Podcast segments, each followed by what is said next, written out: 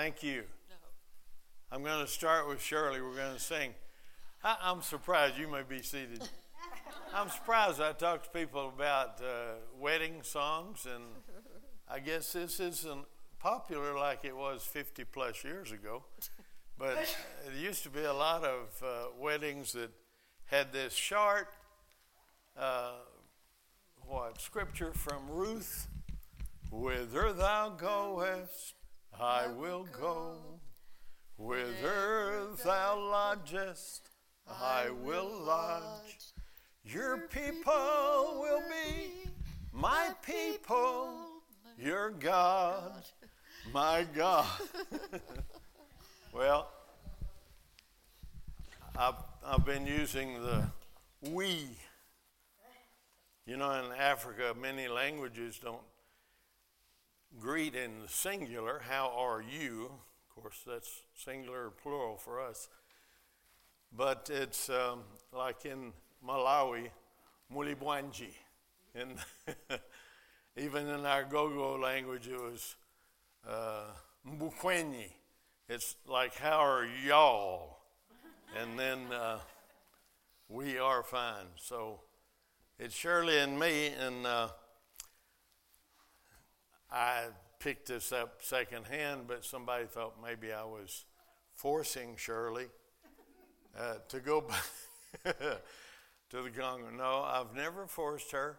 Even when I was wanting her to set a date, and she told me, I'm not sure I love you. now, that would jilt young guys today. But I woke up in the night laughing. Well, Two days later, we were on our way to college together, and a truck hit us. And after it was all dealt with, and we're on the side of the street, she looked up at me in the car and said, I love you. So I've always thought God knocked some sense into her head. but step after step, finishing Bible college, well, I don't know, you know, and, and no push. And uh, the biggie was in 1965, after I'd done everything that was lined up for me to be, for us to be missionaries. Man, I filled out all the papers while she was cooking. How would you answer this? You know, so I'm filling in and finished. And now you sign, each one of you. You have your separate forms. She wouldn't sign. What for? I mean, from our first date we talked about Africa. What's going wrong? And she said, The children are, the girls are too small. They were one in three. You know how women think.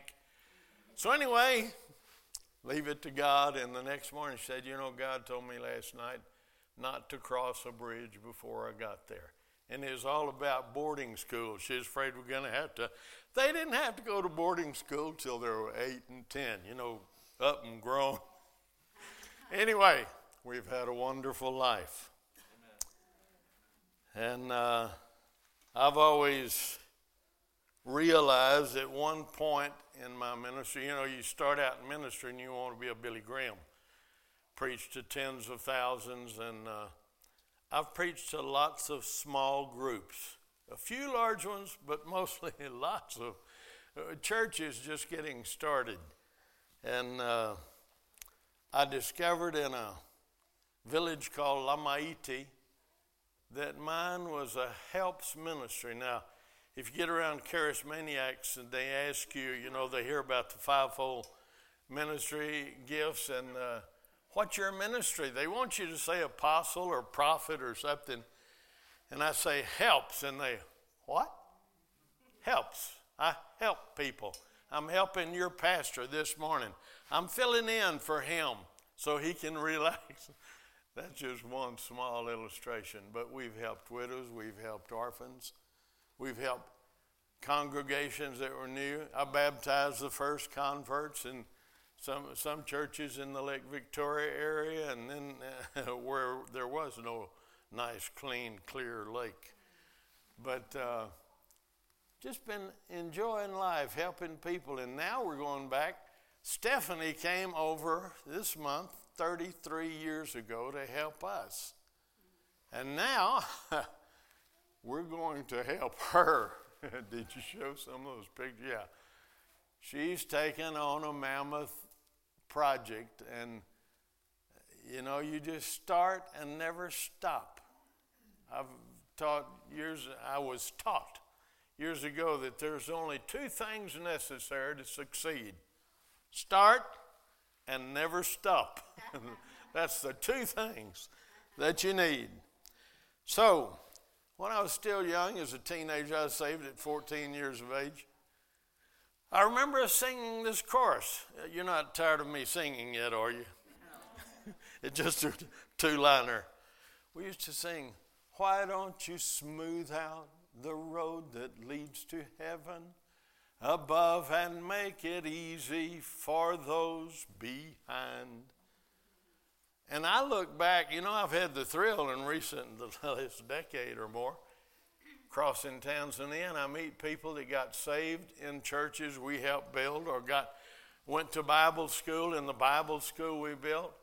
And now people told me about that Bible school. Nobody's going to come to this burnt piece of earth here in the central region. And after I got started, the government decided to make their capital city there. And it's been developed, and uh, it's amazing. And even the church organization uh, they weren't really for it at first, but they got behind it, and now it's their main meeting place. They're building a tabernacle to seat 4,500 for their conferences, and uh, different donors in recent years have given. I was building too big, I think, is what my mission directors thought. And uh, so I lost favor because I built too big. I built for 200 plus students, and now they've increased buildings so they can accommodate 400 students. So, praise God, I get to go, I got to go like Barnabas went to Cyprus and developed John so everybody'd enjoy him from then on. well, we got to go to Congo and start all over with a big piece of property, 98 acres, and just elephant grass. We had to search to find our borders, and it was uh, rough going for a little while, but then we got the borders settled and started developing. And at one point, I wondered, what am I going to do with all this land? And now you can see that just one thing after another, and God continues to direct our paths. So let me share with you in the few minutes that remain. I, I love this thought. And it only came to me in 1987. It's found in Isaiah chapter 65, verse 24. I use this illustration a lot, telling about going from Swahili speaking East Africa to Congo Swahili. And uh, I would say words in Swahili like 50, 60, 70 and everybody's talking like so instead of saying 65 sitini natano they say 6 times 10 plus 5 in verse 2 times 10 plus 4 and you get to where you can spit it out anyway let's go to isaiah 65 24 i love it it shall come to pass that before they call I will answer. This is God speaking. And while they're still speaking, I will hear. And I came to the realization that's the way He has to do it. We think miracles, you know, bam. No, God doesn't do that. Miracles are in our sight, not in His. So I want to just look at a few illustrations in the Bible and in Matthew verse six, chapter 6 verse 8, God says this. Jesus is giving what we refer to as the Lord's prayer. Therefore, do not be like them, people who just pray incoherently. For your Father knows the things you have need of before you ask Him.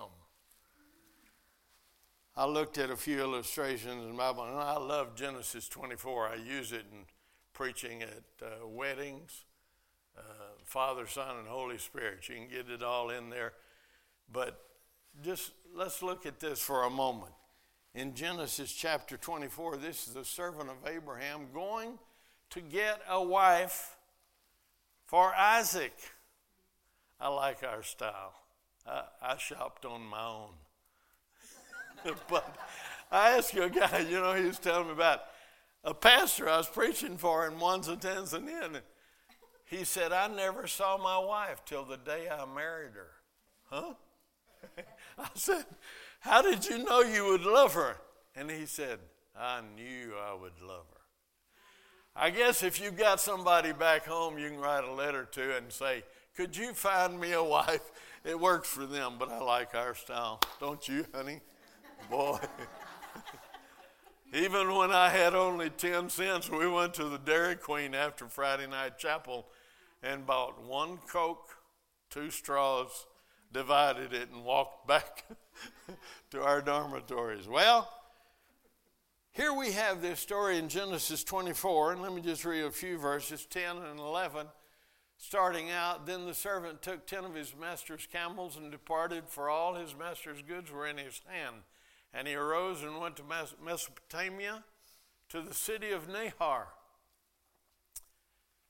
And he made his camels kneel down outside the city by a well of water at evening time. You know, faith isn't just not knowing anything, we still have brains. He knew this was the time when women go out to draw water. He was going to look, and let's go on a little further. He was looking for a wife for his master's son. Then he said, O Lord God of my master Abraham, please give me success this day and show kindness to my master Abraham. Behold, here I stand by the well of water, and the daughters of the men of the city are coming out to draw water. He knew that. Let's go on. Now, let it be. He's got God and himself in, in this equation. Now let it be that the young woman to whom I say he was going to choose her, but she had to pass the test. I say to her, Please let down your pitcher that I may drink. And she says, Drink, and I will also give your camels a drink. Let her be the one you have appointed for your servant Isaac. And by this I will know that you have shown kindness to my master. Now he's going to choose one, you know, she's beautiful, you know. but he didn't want to take a beautiful, lazy wife back to Isaac. And when he said, uh, what, Where's supper? Uh, you know, he wanted beauty and he wanted diligence. And so she passed the test, so we won't go. Where are we reading next? In verse what? And it happened before he had finished speaking. What God say in Isaiah? This was far beyond here. This happened before. I look back at my life and I see things that happened, and I didn't know the scriptural references until later. Just follow the Holy Spirit, and uh, God will help you beyond what you know or before you know it. And it happened before he had finished speaking, praying, that behold, Rebekah, who was born of Bethuel, son of Milcah, the wife of Nahor, Abraham's brother, came out with her pitcher on her shoulder. Now the young woman was very beautiful to behold, a virgin. No man had known her. And she went down to the well, filled her pitcher, and came up. And so the guy and the servant ran to meet her and said, Please let me drink a little water from your pitcher. pitcher. So she said, Drink, my lord. Then she quickly let her pitcher down to her hand and gave him a drink. And when she had finished giving him a drink, she said, I will draw water for your camels also until they've finished drinking. That's lots of water. Here's the part I like. Where do we jump to from there? Uh, verse 45 or no before? Anyway, let me tell you the story. he prayed And just the way he prayed, it happened. And then it said he was amazed. I can just see him watching her get in the water and bringing it. And he was, the Bible says, it says he's on it. Has God really answered my prayer or not? Figure it out. God is ahead of time, and He's got to do it this way. When did He answer that prayer? Well, as Rebecca was growing up, he had a girl that would be obedient to her mother. The mother say, Can you help me? And she didn't say, Oh, not again. no, she said, Yes, mother. Just always, every time, quick to respond and help. God didn't make her different than what she was. This is the way God works. So he had this lady ready, and you know the rest of the story. We're going to go on. Moses, if you're reading the book of Exodus, you'll see chapter 2 almost in entirety until verse 1 of chapter 3 is about Moses. Moses born and Moses this and Moses did wrong. Moses fled. Moses married. Moses had his son. And then all of a sudden, back to the ranch, we read the last two, three verses of chapter 2 that the people of Israel were suffering under bondage and they called out to God. Now it happened, this is Exodus 2:23. Now it happened in the process of time that the king of Egypt died. Then the children of Israel groaned because of the bondage. And they cried out, and their cry came up to God because of the bondage. So God heard their groaning, and God remembered his covenant with Abraham, with Isaac, and with Jacob. And God looked upon the children of Israel, and God acknowledged them. So, what am I saying? You get back to chapter 3, verse 1, it's Moses again. God didn't just develop a Moses when they were praying. It's way back there, mom and daddy were strong enough to defy the king's decree. They saved their baby, hid him, and you know the rest of the story. Well, when did God answer that prayer? Way back when. Now I want to tell you an up to date story. Up to date as far as I'm concerned, it's in my lifetime.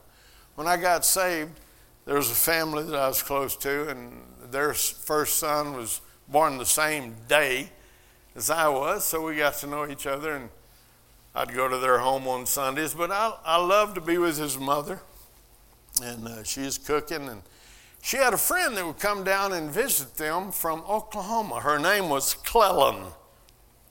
She was a prophetess. If you don't know what a prophetess is, that's a female prophet. I heard these stories about her, and one time she gave me a prophecy. She didn't know I had Africa in my heart, but she was reading from the book of Acts where God said to Paul the apostle, I will send you far hence to the Gentiles. And she looked up and to me, she said, Are you going across the pond? I said, Sure am. I knew what she was referring to, but here's the story that I heard about her and then just got to meet her on that one or maybe two occasions. But she would pray and just open her Bible. And there, the print would just leap out in bold, something like that. She was a large lady and she went to stores. She was looking for a dress. She needed the right size. She wanted the right color and a style. She couldn't find it anywhere, so she went home and prayed. It's amazing how that works. so she prayed and opened her Bible and it she saw the word roebuck. Some of you I'll have to interpret for it. Sears used to be called Sears and Roebuck. So she went to Sears and Roebuck. And what's God doing in heaven when a lady's praying about a dress? And then she thinks she gets the answer from God That's where I can get it. Is God nervously saying, Gabriel, hurry, this lady's going to Sears. You got to get. No, God doesn't have to put the dress on the line. He knows the hair of our head. He knows all the fibers of cotton in the field. That's hard to fathom, but it's true. You read, you know, as the universe expands to us, what I learned in school was nothing to what you read about the galaxies in the billions, and each galaxy has stars by the billions, and God calls them by name. God knew when that fiber was in the cotton field that Cleland was going to put it on one day. You know, even before this came to me, I was preaching in a little church, new church in Mwanza, Tanzania, and they just built, and so I was there for the dedication. And I was just thinking, gave this illustration. Crazy me.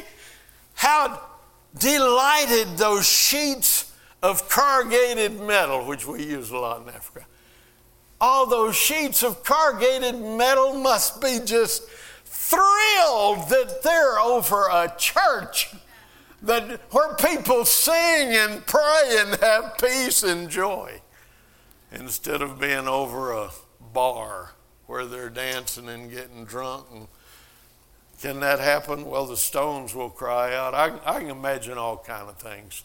Being a believer in the Bible. Cleland went to Sears and Roebuck and went to the section, got her dress, right size, right color, right style. God answers before you call. Pardon me when we went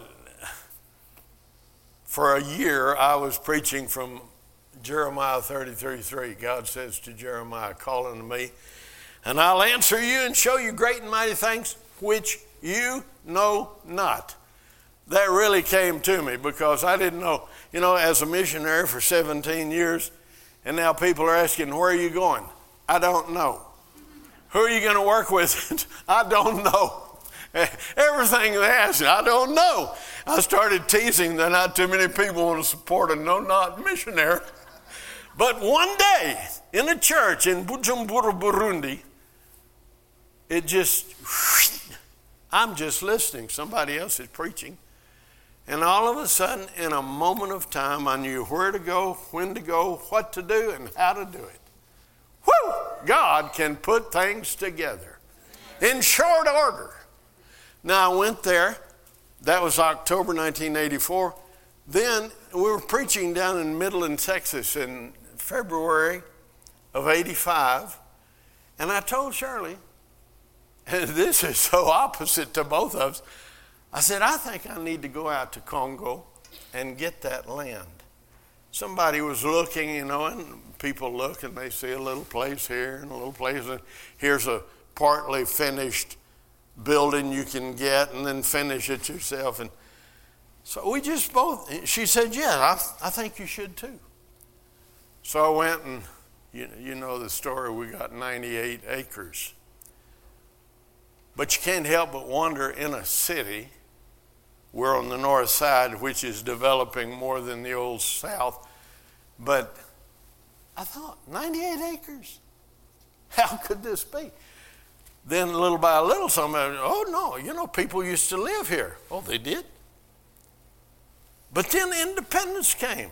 Then the government makes decisions. So the government compensated them and relocated them. They're in a village just a few miles from town. So they had a plan. They were going to build a military base there. And somehow that didn't work. They decided to do it on the other side of the cloth factory compound where we rented for 25 years. So they did it there, and this land was left. So one of the governors, he's from our region, he recently passed away, but he was governor of Kivu province. And by that time, he was in Kinshasa working with Mobutu Sese Seko. But he wanted to sell it. He wasn't. He saw he wasn't going to do anything. So I get there. Woo!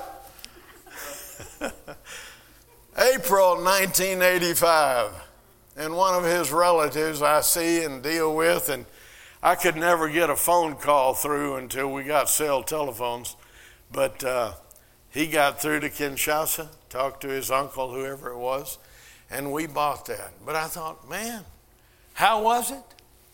God answered before we called. God can change things from one. You know, people say, no, never. Woo. Don't talk that way when you're talking to a person of God. I'll tell you, God's in control. And uh, it's amazing the things that, and, and you know the exciting part, and I'm going to stop right here. The exciting thing to me, and I've known this truth since 1987, as far as I know, is just thinking about what God's doing right now, and I even I haven't even thought to pray about it. And I won't know to pray about it for another five years, or maybe longer. But when that time comes and I pray, He'll hear. and He won't work a miracle except in my eyes. He will have done it all and accomplished His plan and then he just turns it over to us. Take it from here. Isn't it amazing how God trusts us? I studied missions four years and then pastored, and you know, nine years after I understood the call to Africa, I finally made it. By the time I got there, I was thinking, man, I don't even know what to do. I'm not an evangelist, I'm not a miracle worker, but I've seen a few. And I'll tell you, I'm just. Uh, another person in the in God's family that's ready. You know, I, I prayed one time. What's my time? I see it. Let me get one more in. When I was in Bible school, I'm not a mechanic, but somebody was helping me. I had a bad part on the bearing on my uh, uh, back wheel, and so uh, I got the new part on, and the friend came and said, Oh, "No, no, no, you're uh, supposed to do this before that. Ah! So we had to go to a place to get it pressed off, which cost money. So I told the fella, before you do this, let me pray. He continued, but I prayed. It came off good, and I didn't lose a, a brand new bearing. But uh, that's sort of stupid. Yeah, but when one of our students got shot, and I followed, went to the hospital, and the doctor came out of the room and said, I sewed him up, but he can't live. Talked about his liver being in pieces. I looked at our pastor and I said, Let's just go in and pray that God will give him a new liver. That's not my style, but we did it, and he's alive 28 years later. He's had children, he's pastoring a minister. I'll tell you what, you just condition yourself. God's got it all ready and waiting for you to pray boldly in faith. Father, I thank you for this opportunity.